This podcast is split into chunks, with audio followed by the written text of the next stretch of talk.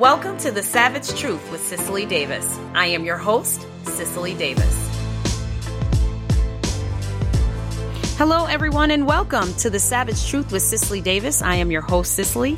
Please like, share, subscribe, and leave a positive review on Apple Podcasts, Spotify, and YouTube as we get into today's episode. Now, today's episode will be short, but special. Now, a few episodes back, I spoke about my anticipation for Restoration Weekend. Well, in today's episode, I'd like to share a piece of that weekend, that experience, taking you to last Friday night when I was asked to MC the evening's event. Prior to introducing the guest speaker, I gave a speech and am ecstatic to share with you that speech that I gave last Friday night. Now, if this is your first time listening, welcome. If you're returning, welcome back. And if you've never attended Restoration Weekend or you're listening and you missed it, well, here's a glimpse of my contribution to the restoration experience with the honor of expressing my love for America and its Genesis, its very beginning. And I really do hope that when you hear this speech, you really truly get a glimpse of me and my true passion and love and brand for my love for America, its founding, its founding fathers, and our birth certificate called the Constitution of the United States. So enjoy. And again, I ask that you please like, subscribe, share, and leave a positive review on Apple Podcasts, Spotify, and YouTube as we get into this week's episode, which is a speech that I gave last Friday at Restoration Weekend. Really hope you enjoy, folks. Until next time, enjoy this speech, and I'll catch up with you for episode 21.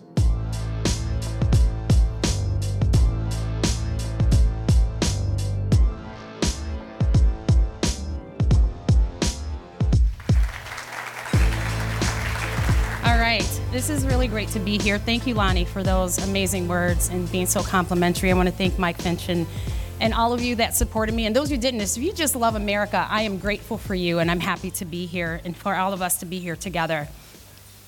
America. America. The United States of America.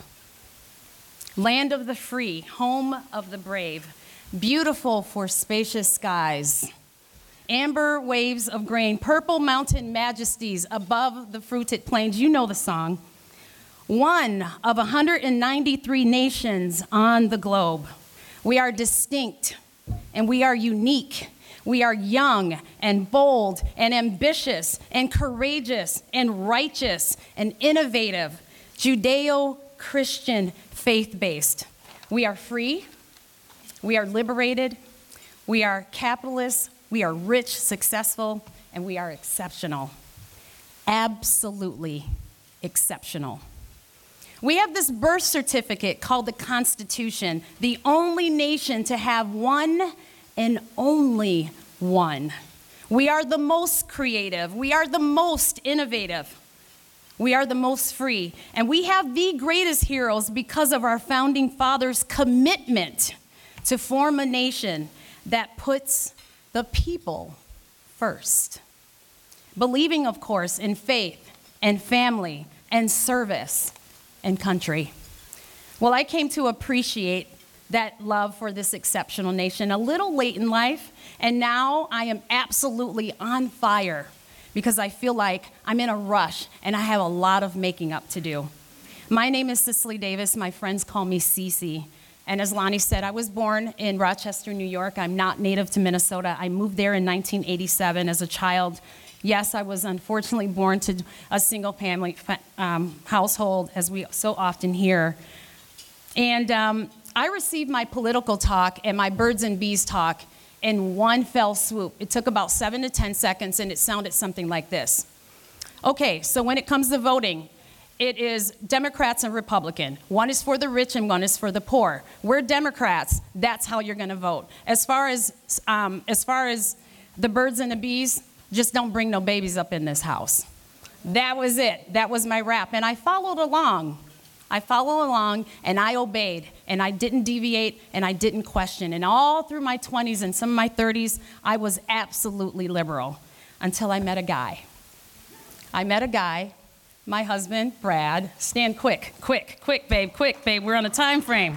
I met a guy. I met a guy who was conservative Republican, and I started volunteering as well at the St. Cloud Veterans Hospital. And I met people who were willing to give up their lives, the ultimate sacrifice for a country that they believed in, for a whole entire country of people that d- didn't even know. And I learned the significance of our flag.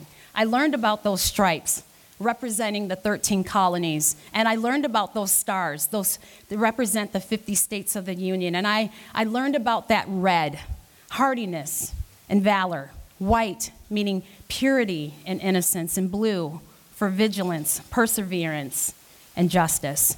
And my curiosity and my hunger grew, and my love affair for the United States of America developed then. And I recognized that I was lied to and I was manipulated. And I wanted to give back, particularly and especially because I'm a black American. And I realized something, and I came to this conclusion that America doesn't owe me, my community, or anyone an apology, and certainly not reparations.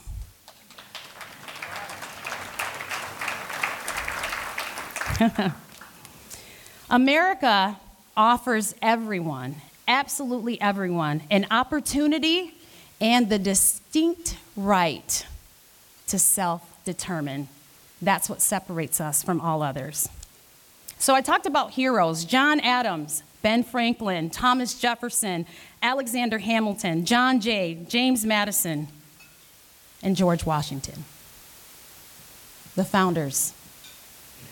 George Washington, perhaps, at least in my opinion, and certainly my husband's, perhaps the greatest American who has ever lived. To, to, to make my point, I ask you who else in American history has carried the entire weight of a nation on his shoulders? Not only was George Washington a tactful politician, he was at first a warrior. And I often think of a painting that's on my husband's wall right now. It's Prayer at Valley Forge.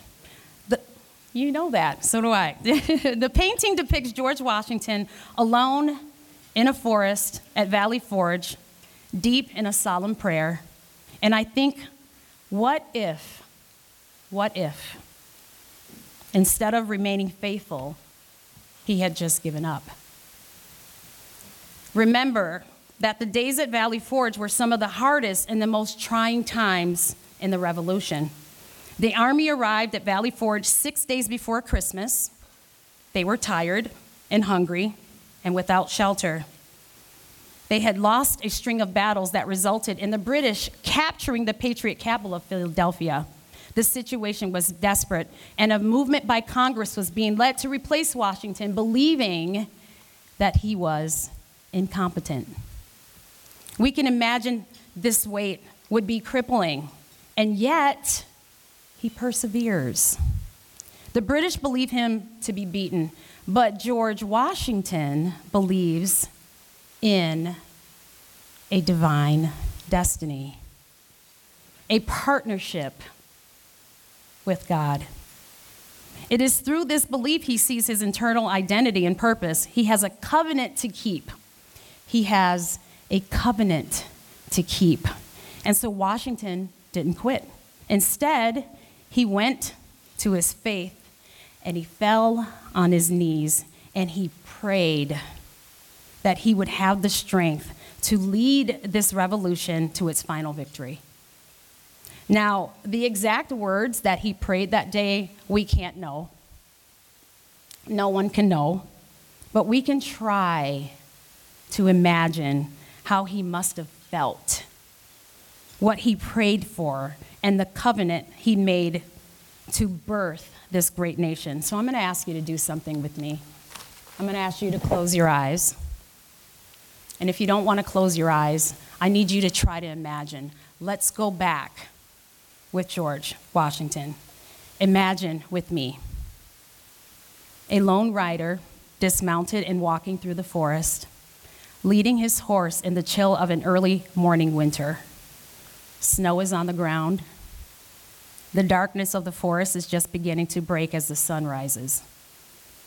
Sleeping behind you is an army that is ill equipped, they are wounded, they are sickly, they are starving, they are unpaid, and they're deserting. You're weary from battle and fatigue.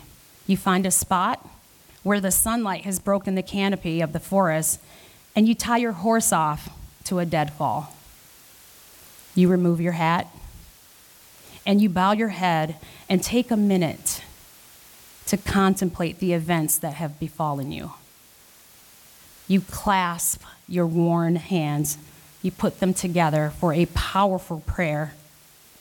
These are the hands of a farmer and a soldier. There begins a prayer on your lips, and the words are selected carefully, choosing each as if they are to be carved in stone. For this isn't just a prayer, it's a covenant to keep. Listen. Can you hear him? O Lord our God, most mighty and merciful Father, I, thine unworthy creature and servant, do once more approach thy presence. Though not worthy to appear before thee, yet I beseech thee for thy divine guidance. I declare this day with the utmost sincerity. I do, I do not find myself equal to the command I am so honored with, and ask that, Lord, you carry me upon your shoulders. The reflection upon my situation, and that this army produces many an uneasy hour. I render thanks unto you for the abundance of your grace, and I thank you, Lord, for food, clothing, health, munitions, liberty, and the hopes for a better life. Lord, preserve and defend us from tyranny. Bless the people fighting and dying for this glorious land. Be a father to the fatherless a comforter to the comfortless, a deliverer to the captives, and a physician to the sick and wounded. Let thy blessings be upon our friends, kindred, and families. Be our guide this day and forever until your mission is complete. Father, continue thy mercy and favor to me this day and hereafter prosper my undertakings. Let me have all my directions and success from thy bountiful hand. Let the bright beams of thy light so shine into my heart and enlighten my mind and understanding of thy blessed word, that I may be enabled to perform thy will in all things and effectively resist all temptations of the world, the flesh, and of the devil. I pledge to you my most faithful obedience to the ends of my breath this day and forevermore. Amen. Now, again, we can't know what his words were, but my friends and patriots, we have a covenant to keep.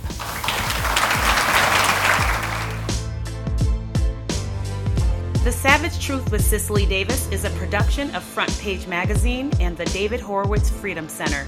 Reproduction of this podcast without express written consent is prohibited.